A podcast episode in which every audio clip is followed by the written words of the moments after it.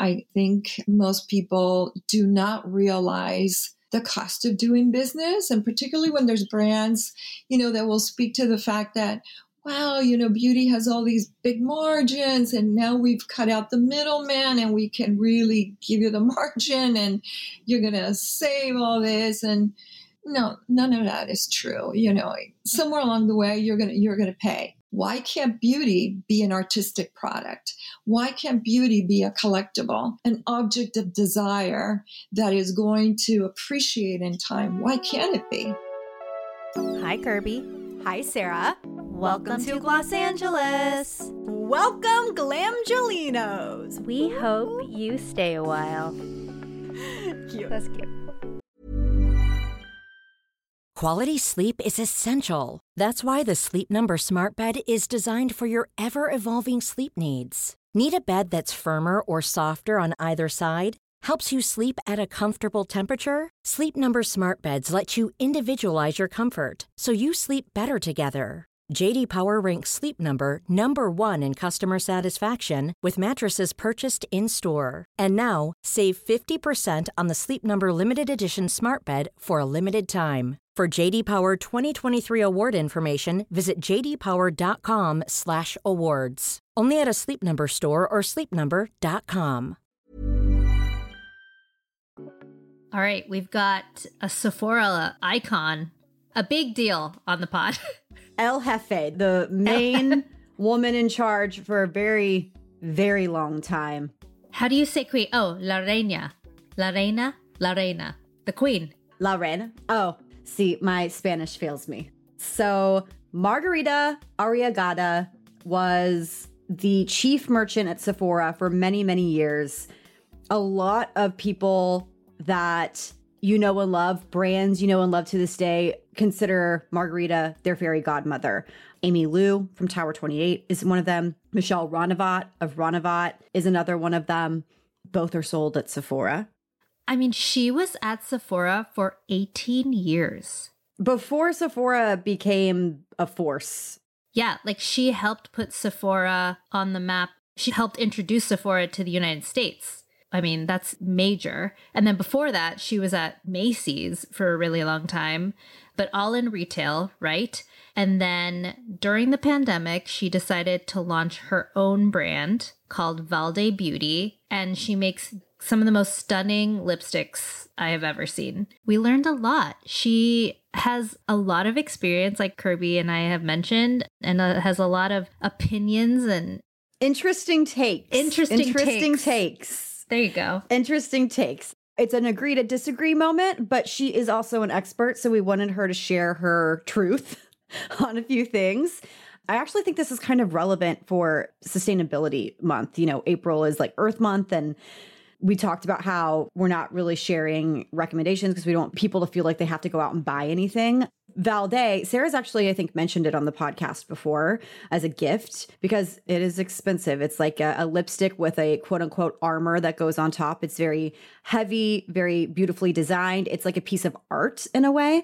And they're expensive. I mean, the set altogether is $199, but I think Margarita will speak to this and that she's hoping that instead of just buying something for the sake of buying it and spending more and more money and then throwing it away, she wanted to create something that people would keep forever, in a sense. So, Sarah, anything else you want to add? No, I would love to hear what everyone's takes are after, if they agree or if they understand. I know we have a lot of people in the industry too, who also have experience on the retail side, but obviously we have a lot of consumers. And so I would just love to hear if you agree with Margarita's takes or if you have any other questions too. Yeah. Let's start a conversation around this.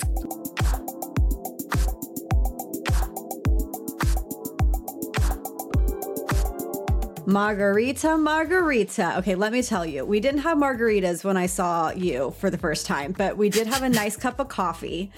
And I was getting Margarita to spill all the tea. I was like, I need to know the ins and outs. I need you to tell me what I don't know. Give me some sustenance here. And boy, did she deliver. I feel like your career in general, people just need to sit down with you and talk with you for an hour. They will learn so much about the business, how it works, Like a true beauty veteran. Oh, yes. Thank you. Yes. How a brand is made or broken at this point. I mean, there's just so much to consider and so many things that only you with your experience and level in the industry would know. And like as a woman of color too, there's like a whole spectrum of things that we can touch on. So we are thrilled to have you. Thank you so much for joining us today.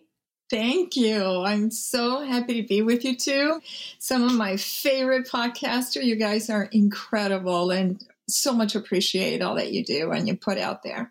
Oh, thank you, Margarita. The pleasure is truly all ours. So Margarita and I got to do a little Zoom pandemic meeting, which is not as great as in person over coffee and cocktails. But after Kirby met with you, she literally texted me and was like, oh my God, you need to meet Margarita and we need to get Margarita on the pod stat. Thank you. Thank you for having me. Super humbled. Of course. Margarita, we start every episode with a question called, what's on your face? So we want to know, what products are you currently obsessed with? Okay, I wasn't expecting this. So ironically today, I am wearing a foundation, a beloved old foundation. You know, I'm always trying new foundations, as I'm sure you are. And there's been some great ones that have launched recently that I've loved. And today I thought, you know, I purposely looked at it and I thought, I'm going to give this product a little love. Just like that. It's the Tarte Amazonian Clay Foundation, which has been a diehard love. So I'm wearing that. I'm also wearing Tower 28's cream blush, which, you know, I put on my lips, I put on my blush. I am trying out a new mascara, actually. But I think the mascara I grabbed, you know, really, really quickly.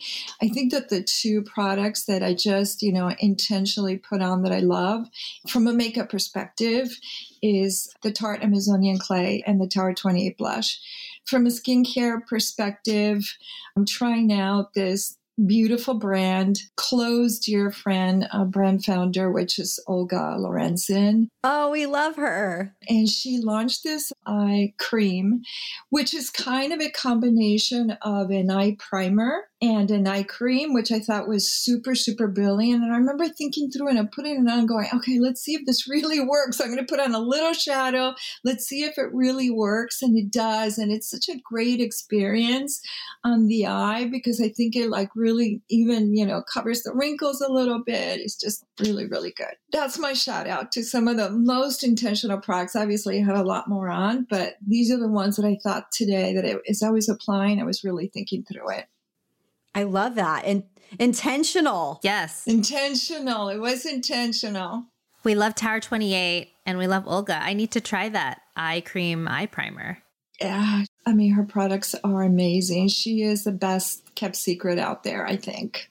Agreed. You are here because we want to know everything about you. So do our listeners. So let's start back from when Margarita was a little girl. Tell us about your upbringing and how you got into beauty. What were your influences? You know, I never had intention to get into beauty. So I'll just say that I was not an overly makeup and or beauty person.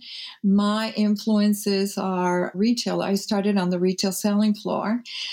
I don't think too many people know this, but my first job on the retail selling floor while I was going to school, I'm an original alumni of the Fashion Institute of Design and Merchandising, and I was selling on the retail floor, and my first job as a part-timer was in the Clinique counter, and I didn't have a great experience. I thought it was great with the customers, but everybody was on commission. I was a part-timer, and I was doing well, yet I was moved from the area, and I thought, why? You know, HR moved me to fashion or something. And I thought, why? I thought I did a great job. And they said, oh, well, you're taking sales away from the commission people. And I think from very early on, I just had that thing in my head. And so I grew up on the retail selling floor. I was a buyer, assistant manager, assistant divisional, whatever. And I covered a lot of different areas from fashion to accessories to the home area. And I never had interest in cosmetics. It just didn't feel like a warm, inviting kind of an area. I was very competitive. That's how I experienced it from being a retailer. And I continued continued my journey. I spent about 20 years, almost 20 years in Macy's, to be frank, and as a buyer in fashion and the home area and divisional merchandise manager. I spent 10 years on the brand side working for a Spanish firm. And when I resigned, I was on my way back from New York to LA, and out came from the flight that was just landing the CEO at the time of Sephora, who I had worked with 10 or 15 years prior. And it was sort of a serendipitous type of a moment. He had an opening for a head of color cosmetics. And he said to me, you know, he called me, he said the light bulb moment, you know, went out, and he called me and he said, hey, how would you like to consider, you know, working for Sephora? And I actually didn't want to work for Sephora. So all that to say, that's sort of how I entered it, but it wasn't anything that I had ever aspired to or was interested in entering the space. Which I think is interesting. I think it's interesting because you don't have to necessarily have a passion for beauty to be involved in beauty in some aspect. I think like anybody listening may think, I'm interested in beauty, but I have like no background in it. So how am I supposed to get there? Mm-hmm. I think this is a very prime example of that. Like your skills can carry over. Amen. I actually pushed back a lot. I didn't want to join Sephora. I did not want to relocate to San Francisco. I don't know how I got the job, to be perfectly honest. I didn't love retail at the time in general. And that's the reason I was on the brand side. I love being on the brand side. But the reality was, is I think that that common thread was that I was super passionate about the consumer experience, because I had grown up on the retail selling floor. And the CEO, wisely enough, said, and by the way, I didn't see myself in Sephora. As a woman of color, I couldn't relate to the concept. And so I thought, how can I impact? How can I lead in this role if I don't relate to it at all? And he said, you know, the magic words were, you know, come on in and fix it, and, you know, and help influence what you think needs to happen. And I still pushed back. I thought, I don't have any cosmetic experience. And the guy would say, you know, well, you wear makeup, don't you? And, you know, and you understand retail. And so, you know, that for me, and, you know, in hindsight, I think what helped me thrive at Sephora was the fact that I didn't have beauty experience, to be perfectly honest. I didn't come with that conventional wisdom on here's how things need to be. And I think Sephora at the time was looking for someone that could, you know, be an entrepreneur and think differently and think a little out of the box. Margarita, can you share like when this was in time? Like how long ago? Because I'm just trying to think of like Sephora back whenever this was, you know? Yeah, so I joined after year 3 when they entered in the US. So I think maybe they had 50 stores is all they had, or 25, 50 stores. I mean, I could visit them all. When I joined, we were figuring things out. We were just trying to get product. You know, the issues we had were all operational, logistics, let's get product into the stores. So people absolutely, you know, were flocking to the environment. We didn't have enough brands. It was at that moment, certainly no vision and strategy, you know, at all whatsoever. So it was at the very beginning. What timeline is that though? Like our listeners are like, was this 2010? Was this 2000? Was this 1990? Early 2004. Yeah. Okay. Yeah. I remember my cousin getting a Sephora gift card. I remember I saw her doing her face with something that had like tea tree oil in it or something. And I'm like, where, what is that? And she's like, oh my God, there's a store and it's all beauty. There's nothing else in there. It's just beauty. And I was like, clutching my pearls. There was like a Dior moisturizer that was like this liquidy moisturizer. It was like in a bluish bottle. And I remember I saved up like all of my money just to buy this. My mom's like, you do not need this. You are not, you're literally like 13 years old. What the hell are you doing? That's so funny. I remember I had taken a trip, family like vacation to Europe, and like remembered walking into a Sephora and being like, what is this? And then when they started launching in the States, I was like, this is everything. Especially like 2004, that was like, you know, when Kirby and I were just graduating high school around that time. So this is when we had like our own money. We're really like trying to figure out our identity and self-expression through makeup. So Sephora just had like such a pivotal place in during that time in our lives. Amen. Amen. For so many. And now there's so many Sephoras, but at the time, there was only one Sephora near me. It was at the Arboretum, I believe, in Austin, Texas, or maybe it was at the big mall in like central Austin. But like, I remember like having to trek 30 to 45 minutes just to get there and then being like, okay, strategy. What do I need to get? I need to get this thing that Lizzie McGuire wears or, you know, whatever.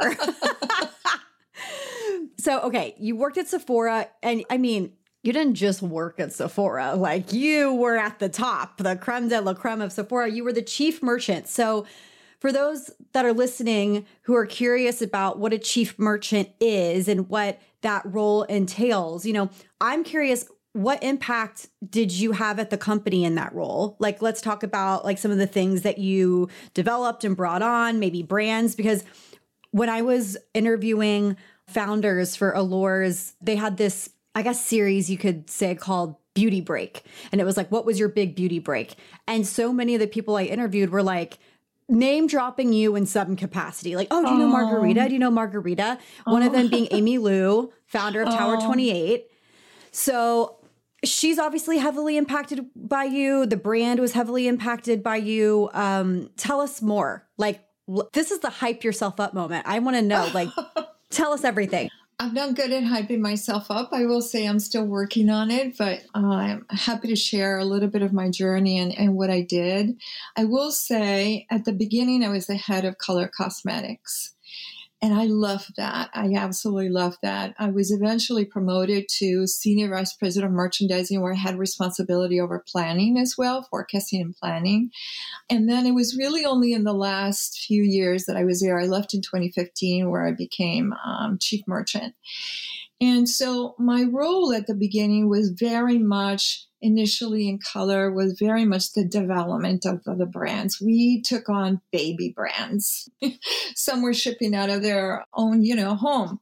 And so I think that's what a lot of founders remember, that we were just such strong partners on let's figure this thing out together, because we barely understood, you know, what was happening with Sephora, and we wanted to make sure that we could take our brand partners along with it. So I think that that established a really strong foundation for the culture of what a brand partnership looks like. I mean, we would do P&Ls together. We would help find the resources, the people, the talent. I mean, whatever their ailments were for the brands, we were their partners, like investors, you know, the marketing, the product development ideas. And so it helped to establish, you know, these small little teeny incy brands, you know, like Too Faced, you know, really, really small into, whoa, okay, we've got it. Too Faced being a small brand. Oh my God. Yeah, it's small. And we learned together. It was like sort of, you know, going to school and going to university. We understood, you know, the business aspect. And there we established a model of what a brand development formula looked like at Sephora. And we scale that and we leverage that. But from a bigger picture perspective, you know, my role was very much, initially it was lock, stock, and barrel with the merchants and the brands. And then it got bigger.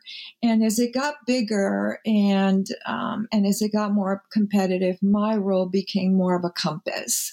I always was very consumer-centric. I spent probably every single week, which, by the way, I still do. I spend every week in stores. There isn't a weekend I'm not in stores. And so I was responsible for that future vision and strategy and creating that roadmap for the merchandising organization for both product and brands, but that could serve the customer and really, honestly, the brand community. So now it wasn't just about, okay, here's this brand that we're nurturing along. Now it's the community. How do we lead and guide? You know, where is Sephora going? What's important to us? That's going to take a few years for them to really prepare for the cross-functional teams, you know, internally, what do we think it's important? What's, you know, what is the company going to stand for? And how do we get everyone, you know, to come with us? And so understanding that, that was at the end, the primary function of my role, as well as working cross-functionally with the other regions globally in order to establish more of a harmony and, you know, and best practices on, you know, what everybody is doing best at. Just a little bit of a brief overview. Wow. Okay. So, you know, Kirby and I have had the pleasure of, you know, interviewing people from like retailers and brands, but we are, you know, consumers, and so many of our listeners are. There are things that we don't understand that brands have to deal with when it comes to retail. There's a lot of complaining that might happen in the comment sections on Instagram, people getting mad at brands for certain things.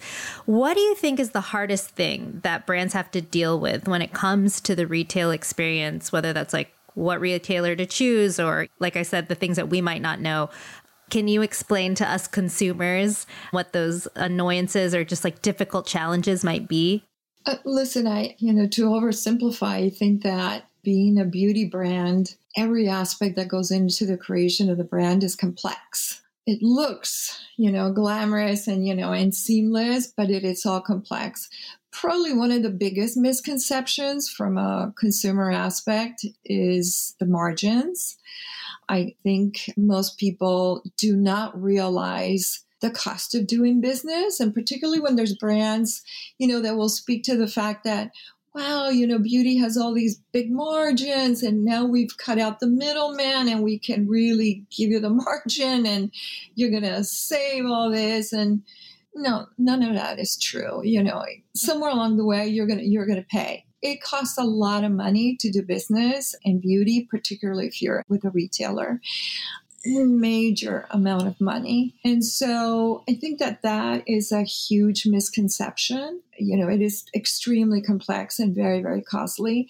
And the second thing that I'm not sure that as an industry and as consumers, particularly as of late, do we have enough appreciation and perspective for what goes into the development of product? I don't think we realize that even a $10 product, even a $10 retail product, sometimes it took years into the making, huge amount of investment that are not reflected in the retail price of the product, that are, you know, reflected in R&D or in other cost line items. And so right now, we're living a moment of a lot of promotional activity, which I think is devaluing, you know, the industry overall.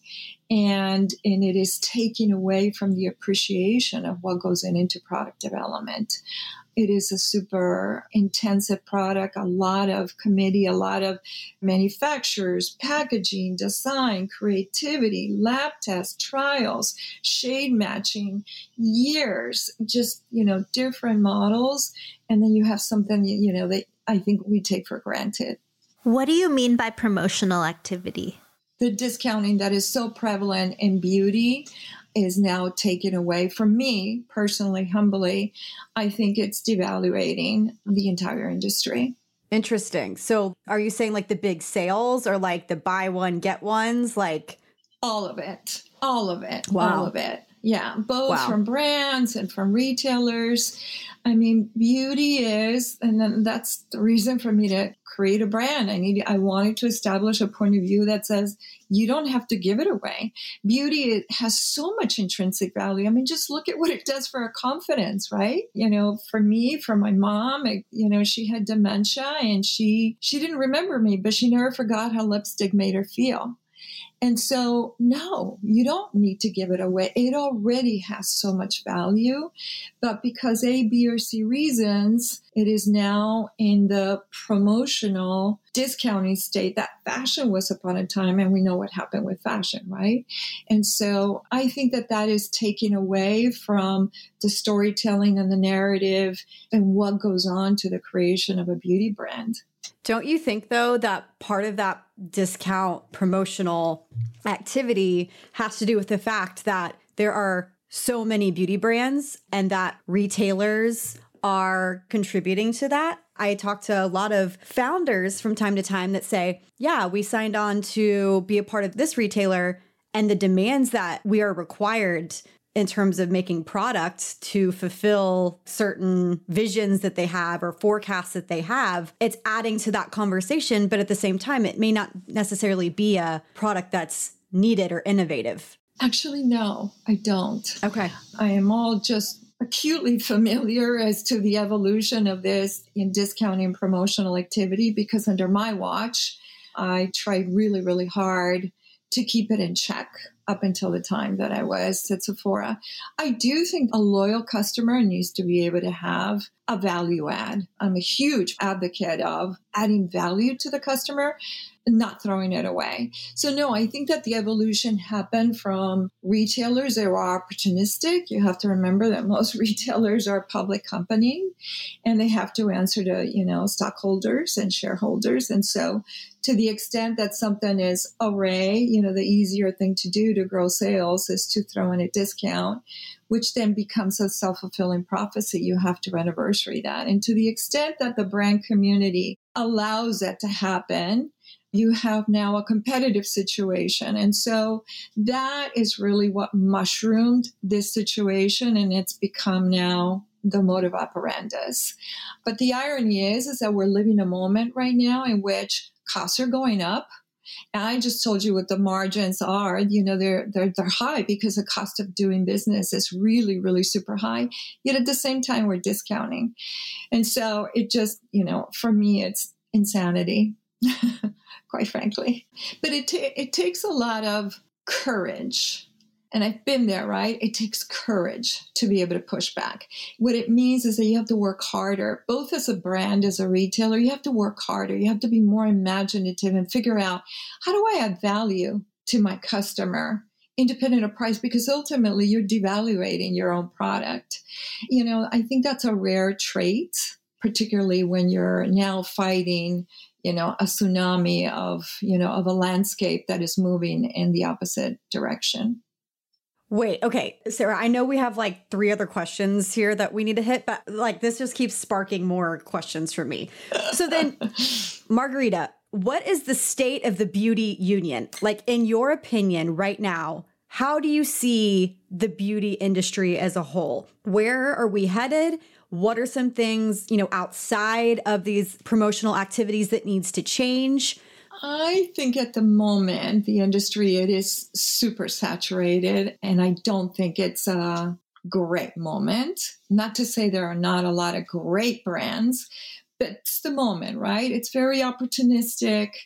It definitely is going down the path of, hey, I have a following, I'm going to monetize it, whoever I am, a way of doing business, which is creating a big onslaught. And some of them may be okay. I want to preface by saying some of them may be okay, but it's just it's just a major tsunami of brands, which is creating a lot of saturation. It's very hard to keep up with and devaluating the industry. Not to say you won't have growth. If you push enough out there, there's growth, but there's not enough of a pull. And with it, what's happening is that we're less imaginative, we're less creative, because we have this talent that we're aligning a brand, around, with less authenticity, less imagination, and creativity. Now, there may be some movements, there may be the sustainable movement, or there may be the clean movement, all these things that are creating interest, to the beauty industry. The beauty industry is a very resilient industry, so I think it will always do well. But for me, for your question, the state of the industry, for me, is disappointing, which is the reason I launched my brand.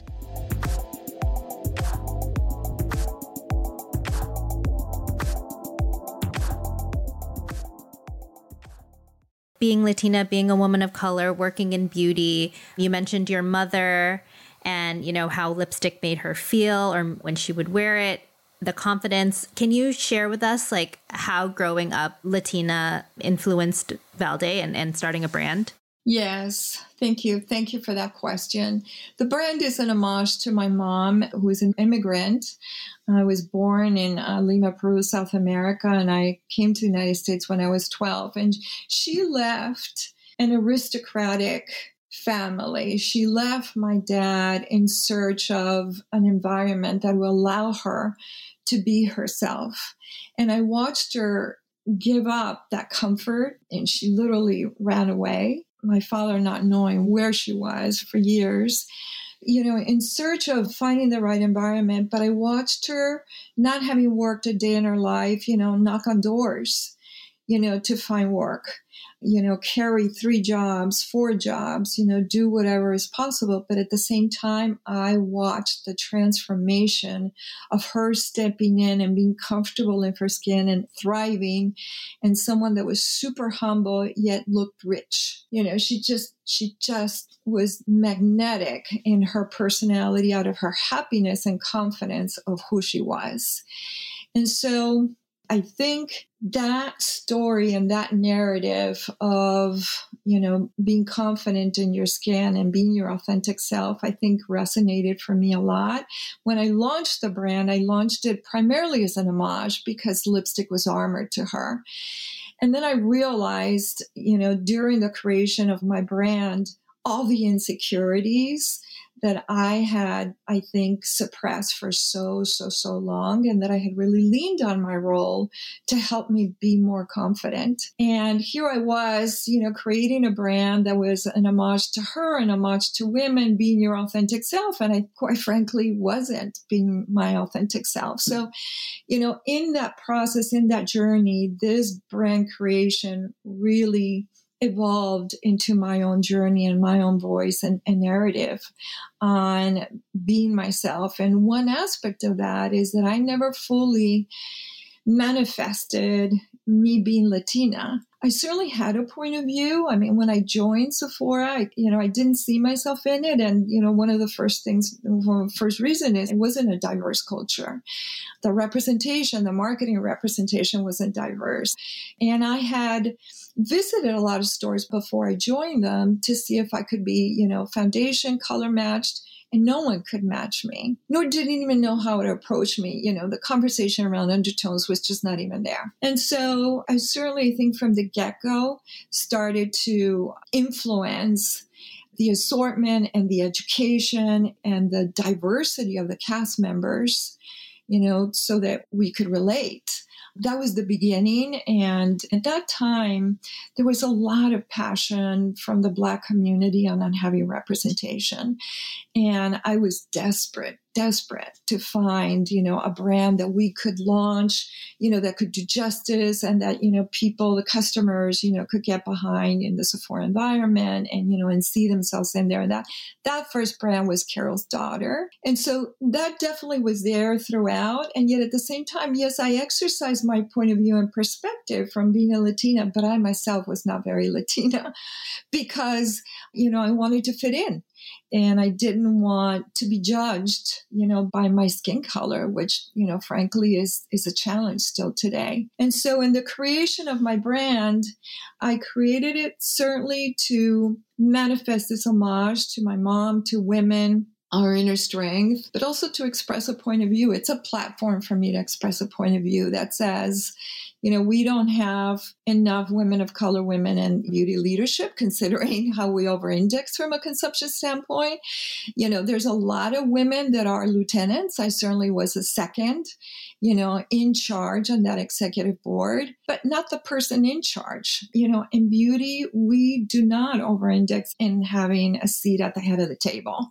You know, there's a lot of women that are supporting men, but we're not the final key decision makers. And we need to be. And I feel really super passionate about that because I've lived it. And so I know the pushback, I know the limitations, and I know that a lot of the solutions in the beauty industry are not being exercised because we're not the final decision makers. And the other aspect is inclusivity. And I am now, you know, fully embracing my Latina culture. It is embedded into my brand, and I'm trying as hard as I can to support and be a voice for our community to the extent that I'm establishing a fund, a grant to be able to help Latina, Latinx beauty entrepreneurs. Was there like a specific moment where you were like, I am proud to be a Latina woman. And I really appreciate you just walking us through your journey, because I feel like similarly, like a struggle with the same thing being, you know, Asian American. It's not like my entire life I was super proud of my background, but I would love to hear if there was like a moment, maybe it was even like you said, after you launched Valde, someone said something to you, or, you know, you saw your customers, like, you know, really just embracing and celebrating being Latina through your lipstick. Like, what moment was that? I mean, I've always been proud of being Latina, and I live a dual life. I'm Peruvian, and everything outside of 9 to 5 is Peruvian. And so I've always been super proud, but I never expressed that pride. You know, I never celebrated it, you know, within my work environment. It did not envelop who I was. And that's what I think was a major disappointment. Even though I might have expressed a point of view in terms of the business opportunity, I didn't express it enough, and what I could have potentially have influenced and have it be more of myself. I certainly think that once I started branding the brand identity of my brand and what I wanted it to be as was the beginning of that manifestation. The name Valde is the first part of my mother's last name, Valdelamar, which is the Latin word for very.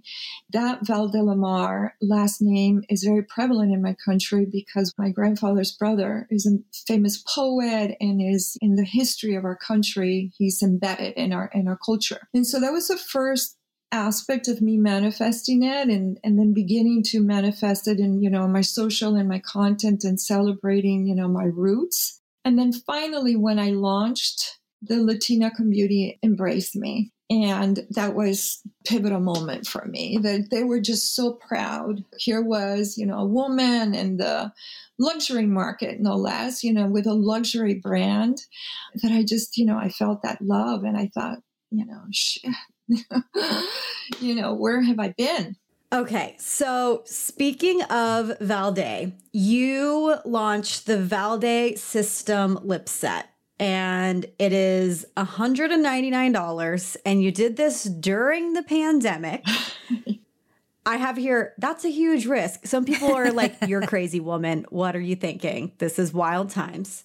But you did touch on the idea of creating something that has value, and I think this kind of leans into your discussion of, you know, if you're purchasing something with intention, right, you're less likely to keep buying more and more and more things that are unnecessary because you have something that is meaningful and provides value to you. For me, Valde is part art, part cosmetic. So why do you think Valde, outside of the story, outside of, you know, the meaning behind the brand, what separates it from everything else that's out there already? Yeah, thanks for that question. That was so scary. Scariest thing I've ever done in my life, to launch a $199, $200 product in the middle of the pandemic. Everybody's wearing a mask. You know, there lies the courage and opportunity. My concept is about the intrinsic value. It's exactly what you said. It happens to be artistic. It happens to be functional, but it is so much more about this emotional connection catalyst, if you will, that if you're receiving it, there's an emotion you're going to have, either because you've purchased it for yourself or because somebody gave it to you. That connection is going to be deeper. And there lies the value, right? You can't put your finger on it and you can't touch it. It's intrinsic. And I felt that beauty was worthy of it. Not only do I think that women are worthy, but I felt that beauty is worth it, right? It's everything I just finished saying earlier. Why can't beauty be an artistic product? Why can't beauty be a collectible, an object of desire that is going to appreciate in time? Why can't it be? And, you know, ironically, after I launched it and once I overcame that fear, you know, I have now further leaned into it. And it's, you know, as you guys might know, I launched a project, an NFT project at $1,200, not $200, at $1,200, because I think it's something that needs to be represented and needs to be done. and it is the antithesis of commoditization. So let's talk about it, Sarah. Yeah. Because we're a little... Our listeners know that when it comes to the metaverse, Kirby and I are still like trying to wrap our heads around it. We get that it's like important, but we just like, we can't get it. We don't get it. We're the meme of like that woman that's like looking from side to side and there's all those numbers floating around. Yeah, yes. We're like, we don't know. I'm actually really upset that I wasn't able to attend this event because I was like, this is like how I'm going to like learn. So you had this event in Decentraland in the metaverse to launch this NFT. So can you explain to us like the decision making behind that and why you think it's important for beauty to be a part of the metaverse? Yeah, for me, it was a journey, both the NFT journey and the metaverse journey, right? Two separate things that all are born from this crypto world. I initially started the journey via the NFT exploration because I knew I was going to make a product that was a limited edition. It was numbered and it was going to need a certificate of authenticity. And so somewhere along the way, very early on, I read one of the definitions of an NFT, a non-fungible token, was that it's like a digital certificate of authenticity that will live in perpetuity. And so I went, oh, okay, that makes sense. And that's when I went down the rabbit hole and trying to figure out how do I do this, that I sort of immersed in that NFT space, which took a long time, over 9 months. And then when I went to launch it, I was going to launch it on my website, realized, okay, no, it's an NFT and you kind of have to pay, with crypto and what does that look like? Which was a very complex process. But what solidified in my mind beyond NFT on my brand manifesting being more of a purpose-driven brand was the launch of the World of Women project. When I experienced a World of Women project and I understood, I'm all about women. And when I understood that this project that happened to be NFTs, PFP, so profile picture and NFTs that had more purpose and intention and give back and supporting and lifting up women, that for me solidified my intention in this space. And it happened that World of Women had launched their gallery in Decentraland. And here I was following, World of Women.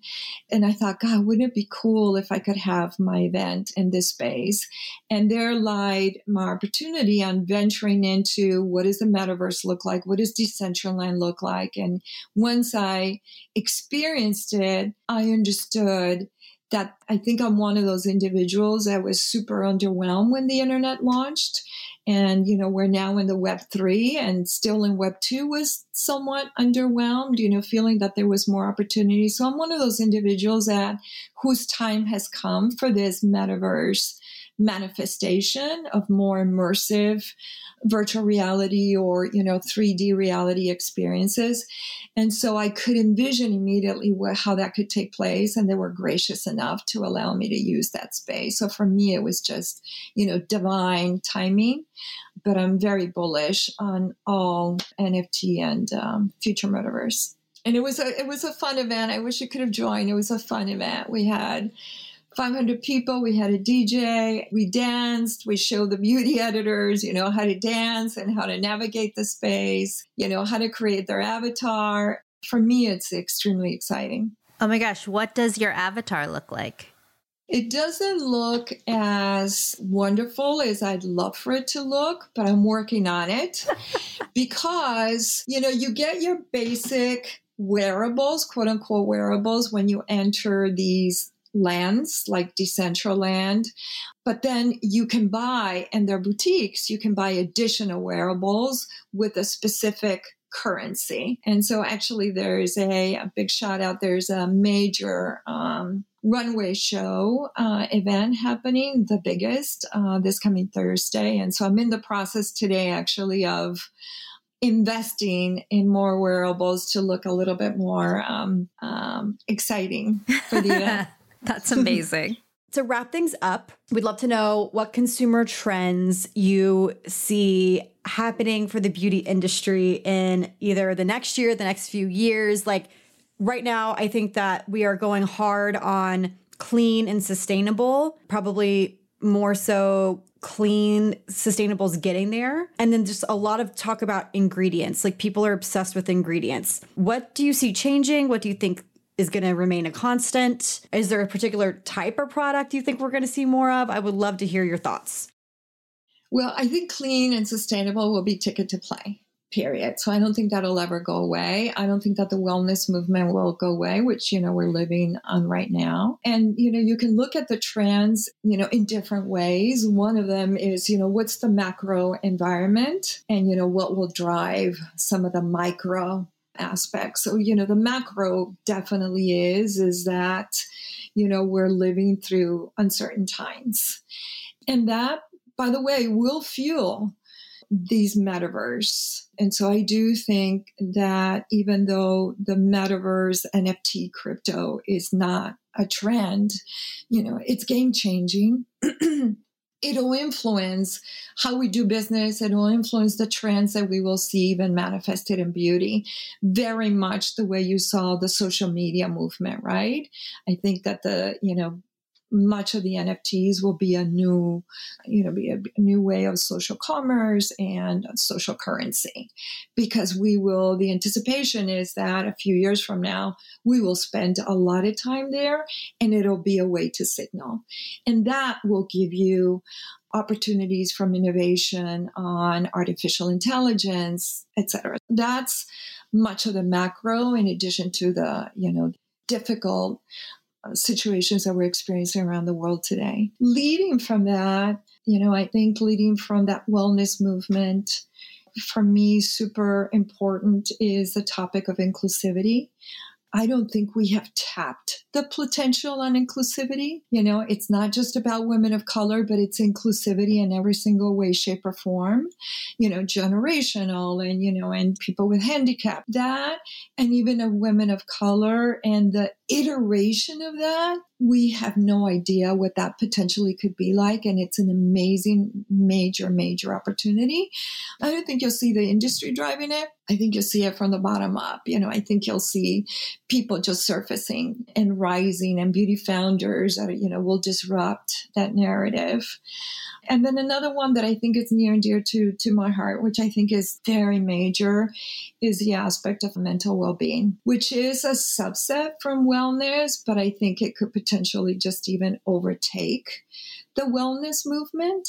And again, I don't think that we realize how that will manifest itself, but I think things that we thought were maybe unconventional in terms of products that we would carry in stores or products that we would, you know, that we would create from a mental well-being, you know, standpoint, you know, a la Moon Juice, you know, 10 times higher, are going to be super, super important. I think that the narrative, I think that the cultures, you know, within the organizations, whether you're a brand or a retailer, are super, super important, and connecting all the dots, right? I think what's missing is we're not stepping back and understanding the macro enough to really understand how the micro can make sense.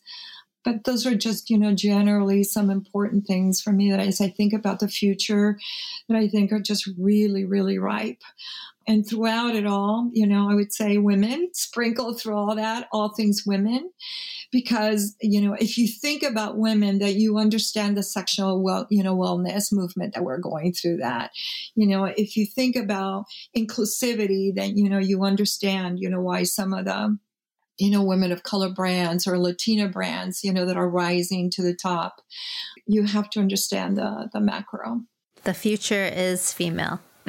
We're going to get into our slow burn round. What is a brand that you helped launch that is still as great today as when it launched?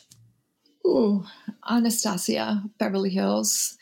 By the way, it was the first brand that I ever launched. First brand that I launched at Sephora. Certainly Anastasia was in the service business at Nordstrom, but I think we helped influence her into the product category. So it was the first brand that I actually launched, and it's still thriving today.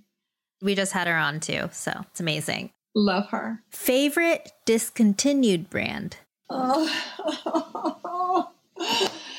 Marc Jacobs. Oh my God. Margarita It's upsetting. It's deeply upsetting. Is there any way we can all chip in, bring it back? Really? I mean, should we get out the T-shirts and do a campaign? Bring Marc Jacobs Beauty back. This is my question, though. Why just straight up lie? Why just straight up lie and say that they're not being discontinued? I know that you don't know, but Kendo really grinded my gears because they told me straight up, Marc Jacobs Beauty isn't going anywhere. It's just going to look different. And then meanwhile, it's scrapped from the entire internet. It's now under the Marc Jacobs umbrella. No Marc Jacobs Beauty website. There was also no statement. Nothing. No statement. And I even gave them the opportunity because now I won't trust anything they will ever say ever again. Well, in their defense, even though I'm not associated with them, but the Marc Jacobs brand is from Marc Jacobs. And so that quote probably needs to come from them as opposed to the Kendo team. That would make sense. You're forgiven, Kendo. But Marc Jacobs, you need to accept and deliver a formal statement. Yes, that I would say. We really just want it back. That's all we want. Amen. Yeah, woo. Just bring it freaking back. I literally am using a highlighter that's 5 years old that should not be touching my face. Oh my God, my bronzer. It's old, but I'm clutching onto it. One thing you cannot resist buying when you go beauty shopping. What is it? I mean, I'm always a sucker for a complexion product, so I will always try a new foundation. I could be the Wikipedia foundations and concealers. I could open up a shop. I think I have them all. I will always try a new one. Does that mean Valde is going to come out with some complexion? No. I love it. Absolutely not. No. And listen, and the reason I don't do lip, I will always try lip product. I love, Tower 28's, juicy lips. I will, but I try not to angst myself with other lip products, right? Because it's anxiety attack. There are just so many incredible products.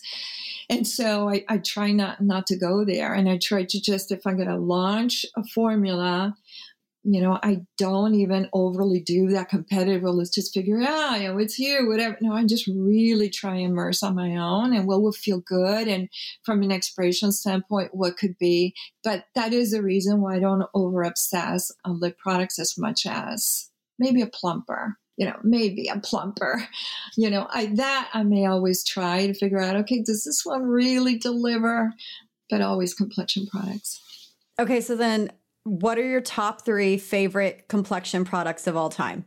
Ooh, listen, oh my gosh. Well, I told you I love the Tarte Amazonian Clay complexion. I'm a serum gal, and I know it's complexion. For me, it's part of complexion. So you will always see me try oils, always, St. Jane Beauty. I try collagen from Genius Collagen, from Algenist. And, super, super proud of having helped Josie Maran, get that oil category out there with argan oil. That was my first entry into that experience and look what mega category. So I will always try, beautiful oil serums, to the point where I'll avoid a moisturizer, but prepping that complexion for me is really important. And then I'm loving a lot of concealers. I love Anastasia's concealer. I think is pretty epic. I used to love the Tarte tape, whatever shape tape. I think Anastasia's is really, really great. And then I just try the Hourglass, which I don't know if you try the Hourglass. It's amazing.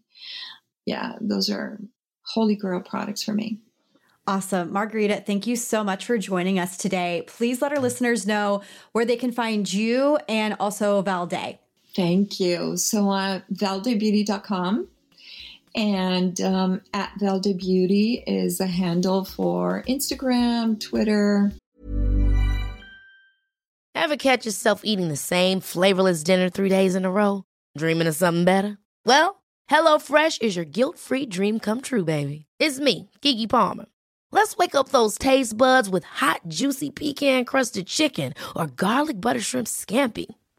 Hello Fresh. Stop dreaming of all the delicious possibilities and dig in at HelloFresh.com. Let's get this dinner party started.